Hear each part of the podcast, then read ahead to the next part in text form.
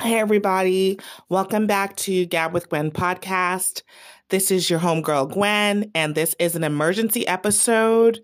I was not expecting to do an emergency episode this week, but hence the word emergency, right? Unexpected comes up. So I'm doing this uh, from my phone vo- voice notes, which is first for me, which is a first for me. And I'm doing this because I don't have electricity. If you follow me on Instagram or Twitter, you know this. If you follow me on Twitter at Gab with Gwen on Twitter, you know the most because I'm still able to post there. Instagram is a little harder because I do, you know, if you guys notice, I have kind of like a design format. And so a lot of that I actually do on my computer first, and those files are there. And I, I'm not able to do it right now just because I don't have internet. So just in terms of loading stuff and downloading stuff, I just don't have the capacity ability to do that. A lot of times your phone won't let you do it um, if it's a file over a certain size. So, you know, I'm here thankful to um, shout out to Verizon, honestly, because they've been good. And at least my phone service is still intact for my personal phone. Uh, my work phone is having a lot of problems. That's another story. But it's been a couple of days without internet and power, electricity, and I don't have an ETA. And so this is because of the latest tropical storms to come through uh, on Tuesday. And I have an issue with this. And people might say, oh, it's a first world problem. There are lots of people without electricity. Well, first of all, they don't live in this so called free world in a developed country and allegedly the number one country. And then they don't pay these big ass taxes and don't have the high cost of living I have in New York. So it's also relative. So if we want to compare apples to apples and we're talking about developed countries and we're talking about a storm and if we're talking about having experienced this with Hurricane Sandy eight years ago, and we had no lessons and we didn't create any infrastructure or anything to better combat these issues when they arise, then we have a problem because we are running on old ass infrastructure in this com- in this country and we just pretend and turn a blind eye. So technically Sandy affected 1.1 million people. This storm affected 900,000. So it's neck and neck. And there's no difference between what happened then and now. And that makes no sense. And what's worse to me, which is even more of a, a mark on New York's eye, is that I got a bunch of notifications about Jersey because you know I have family in Jersey. So I was seeing all these notifications warning, warning, warning, storm warnings. They did an a state of emergency on Tuesday. So I'm calling my parents saying, stay inside, stay inside, all this stuff. And I'm like, well, this is kind of weird. I guess we're okay in New York, I guess, because I'm not really seeing nothing. And then look, they find with electricity, look at my black ass ain't got shit. And I'm just like, damn, but we don't learn. And like the simplest lesson, you guys, our power lines, a lot of them are above ground. So Manhattan wasn't affected because the power lines, the power lines are below the ground. In a lot of countries, most countries, they're not because this isn't when this isn't the year that, you know, Thomas Edison discovered electricity, all right? Con Ed, which is short for Con Edison, which is the power company in New York, is conning us because I'm trying to understand why there was not any big infrastructure project after 2012, after Sandy, to say, hey, we're going to do things to combat this. So if anything happens again, we're better prepared. No, we're on the same old shit. They smoking cigars, blowing our face, and saying, "Who's going to check me, boo? I'll let you know when I let you know." And like that, how is that acceptable? And unfortunately, the politicians are all in cahoots with this shit too. And um, and also we got these unions that are fucked up that also don't help the situation. And I'm not anti-union, but we got fucked up unions in New York, okay? And a lot of them were mob control for a long time. Maybe they still are. I don't know. But you know, they're not about work. It's about laundering money and all types of shit. And they make projects go on for years and years, so the work never gets done. I've been in Florida. I've driven past on I-95. I'm like how they still doing construction on the same part of the road that they've been doing for 15 years? Like they be playing games here. They really play games here. And if you see people from Europe or Asia, they come here, they're shocked at how old school America is and how trashy our infrastructure is. Have y'all ever gone to Europe and seen the train system there? Have y'all been on a bullet train in Japan? Do y'all know how janky we are? How the MTA is janky in New York, which is the best train system in America, and how janky it is and backwards?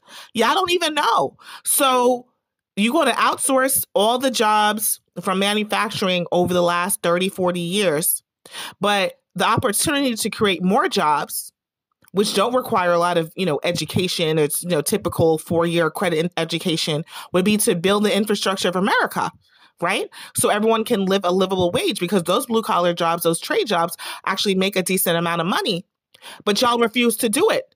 And the politicians are getting paid off by these so-called private companies. Let's talk about how Con Ed and PSE&G in New York and New Jersey are basically monopolies, right? Y'all got little, there's no competition here. So we got to eat what the fuck they give us. We have to eat their shit every time. And so don't think that this is just like, oh, Gwen, your first world problems, people don't have electricity, you should be fine. But like I said, I pay a lot of y'all don't pay what I pay. Y'all don't pay what I pay. So don't don't come at me. Because when you start doing that, you be like, oh, wait a minute. Well, I expect something else. Exactly. You would expect something else, right? and also just for America as a country to be on par with our so unquote, you know, quote unquote developed peers. We're not there. And y'all so busy, you know, jumping on TikTok and following this and that celebrity trying to be a rapper and trying to, you know, think you're going to be a millionaire like these people so you can shit on regular people and you're not thinking about the greater good. And this is the same issue. I've been out and about because look, it's hot in my apartment. I can't be in here sweltering. So I see half of y'all wearing masks. Half at that at best because a lot of the people who do have them on don't have on properly not covering your nose not covering your mouth and half of you just not wearing nothing. So if that's the case and we're in new york and we were the epicenter and we were hit the hardest and we know what the deal is plus we have a governor who is actually attempting to try to put controls in place what do you think is happening in florida and texas and alabama and georgia they're not doing nothing. They they're worse. So Corona's not going anywhere because again, we as a country never think about the greater good. We never think about what's good for the people. And people are so individualistic and selfish. It's a disease and it's disgusting, right? And it's also disgusting that I'm sitting here and I can't get a real a real estimate on like, hey, when is my electricity gonna be back? And listen, there are real reasons why. First of all, people don't have food that they can just just go to waste. You know, people don't have money like that. Look at what's going on. You know, people's food is all spoiled. People have medicine that needs to be refrigerated that can't be refrigerated right now. People have machinery in their house they need for their medical issues. If you need oxygen, for whatever it is that needs to be plugged in, like we actually need it. People actually need it. So it's not acceptable. This is not acceptable, and you shouldn't accept it. And even though Cuomo, I'm praising him on one hand for coronavirus, but that's only because in comparison to the idiot president, he's looking like he's doing great. But a year ago, New Yorkers were not giving him a lot of um, big ups and praise because he also is problematic, you know. And this is something to this whole Con Ed shit. People should be upset and you know really pushing on their local politicians and their local administrators and legislators like, hey, yo, what's up? And I understand, look, we have to social distance now because of coronavirus. So it seems harder. But use that same phone where you like in every single celebrity's post and trying to, you know, do dances and show your cleavage and show off your dicks and show off whatever bullshit y'all doing. Use that same internet to to actually get in contact and make your voices heard that these things are not acceptable. All right. Your local governors and your local uh, politicians, this is not acceptable that the infrastructure is so fucked up and you're not doing anything because you're in cahoots with them. That's just not cool.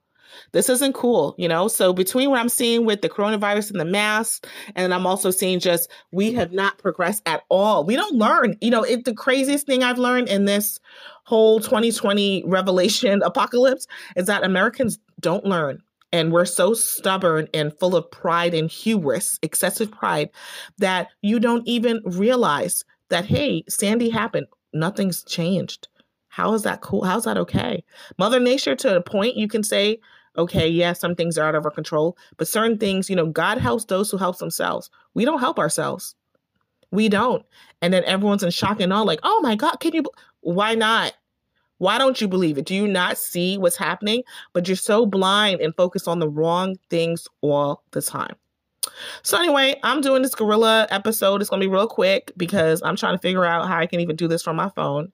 Uh, if you want to know my latest updates, follow at Gab with Gwen on Twitter, and I will let you know when I'm up and running. I was planning to post something completely different today. It was actually going to be an episode called Finding My Roots because Thursday, August 6th is the Independence Day of Jamaica from no longer being a colony of Britain. You know, it's weird. It's our 58th Independence Day, so I had like an interesting story to share with you guys, but I gotta wait till I'm back online to be able to finish editing that and get it ready and you know load it. It's a long episode too. So you know this is what you got. Uh, but follow your girl Gwen at Gab with Gwen on Twitter. I'm still around in these streets trying to you know stay in touch because social media is a great way to connect. According to I May Destroy You, latest episodes, also up latest bonus episodes. So stay safe, stay well, and till next time, peace.